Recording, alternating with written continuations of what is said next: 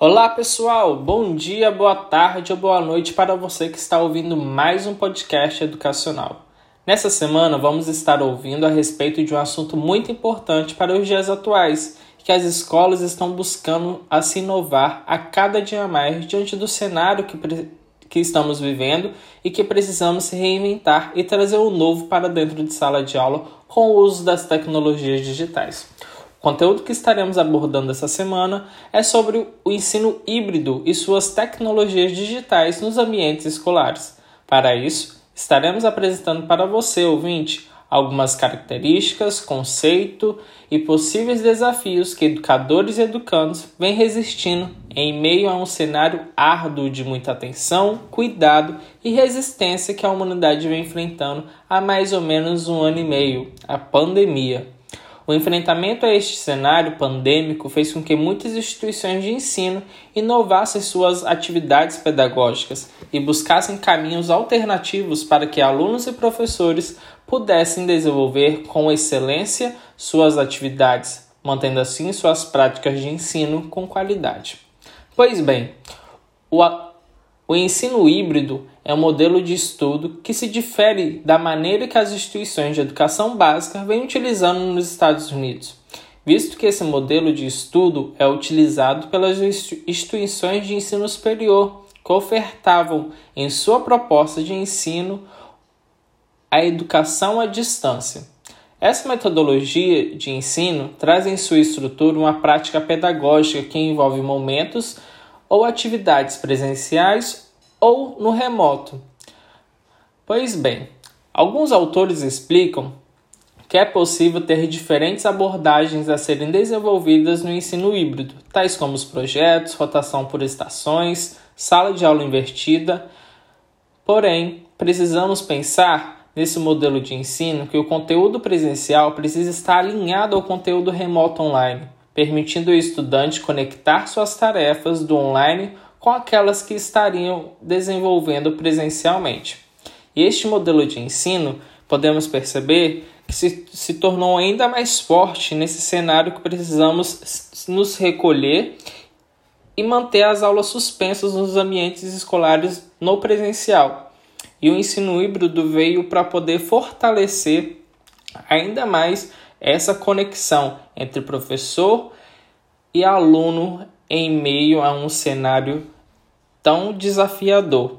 E as tecnologias é, educacionais, as ferramentas tecnológicas veio para poder é, sustentar é, a necessidade de manter um vínculo entre instituição, professor e aluno.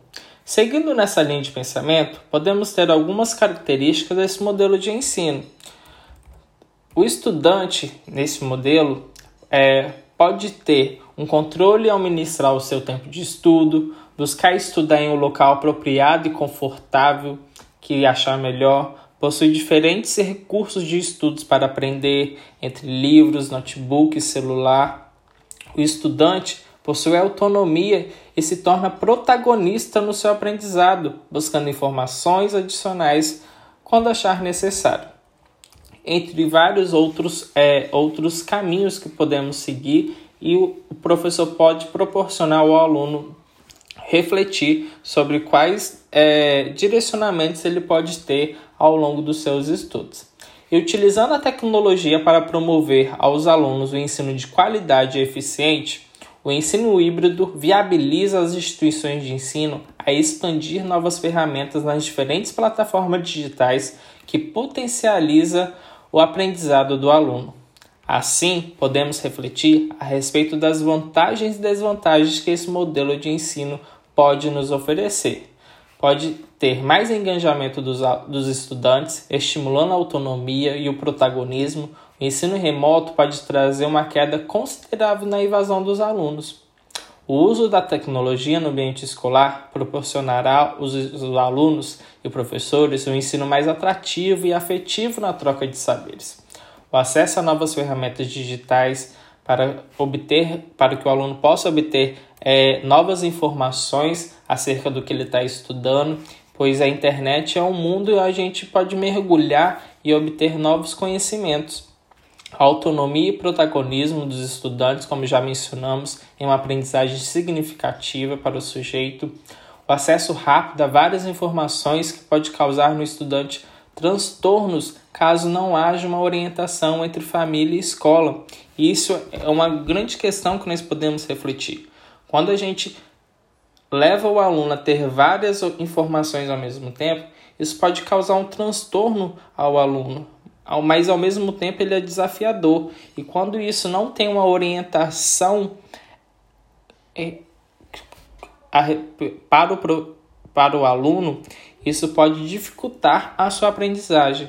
A falta de acesso à internet por vários alunos que moram em bairros periféricos, isso é uma realidade muito atual que nós vivemos, que hoje, ainda no século XXI, muitos é, alunos não têm acesso à rede para que possa pesquisar e obter novos conhecimentos, ou até mesmo não tem dentro de suas casas um aparelho celular para que possa se conectar e assistir a aula é, da, da, da sua sala.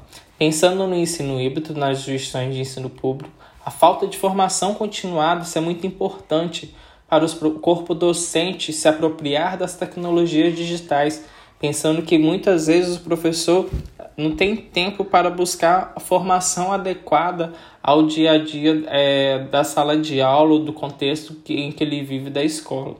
O excesso à tela, isso é muito importante, comprometendo a visão e a saúde mental, em, tanto dos alunos quanto dos professores.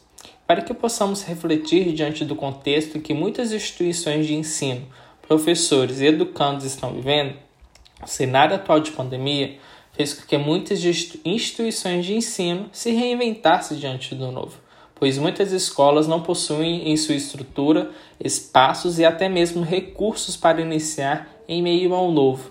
E o uso frequente de práticas pedagógicas voltadas à utilização de ferramentas tecnológicas, principalmente na educação infantil. Assim, podemos perceber que as escolas precisaram se atualizar em meio a uns em meio de um cenário que ainda é cheio de incertezas por tantas informações desencontradas e de políticas públicas ineficazes, deixando a sociedade à deriva muitas das vezes. A inovação ao meio tecnológico precisou ser feita pelas escolas e profissionais que não tinham o hábito de realizar trabalhos ou atividades diretamente em ambientes de ensino virtuais.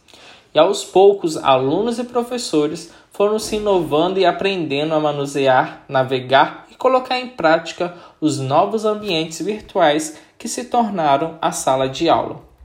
E assim, as ferramentas tecnológicas podemos perceber que, por meio de metodologias ativas, vem possibilitando docentes e discentes a conhecerem o novo, elaborando caminhos, recursos para que o processo de ensino e aprendizagem se torne uma prática satisfatória e significativa para o educando, diante de tantos desafios enfrentados no cotidiano escolar de seus ambientes familiares.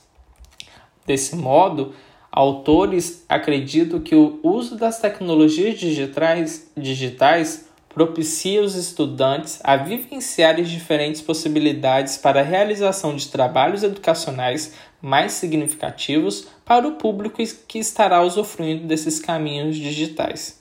Porém, precisamos analisar o todo, compreendendo que o acesso à informação, como já mencionamos anteriormente, é, e a internet muitas vezes não chega à casa de todos de forma igualitária. Assim, deixo para que vocês possam refletir e fiquem ligados, porque mais à frente postaremos um novo podcast da semana. Até logo, pessoal. Boa noite.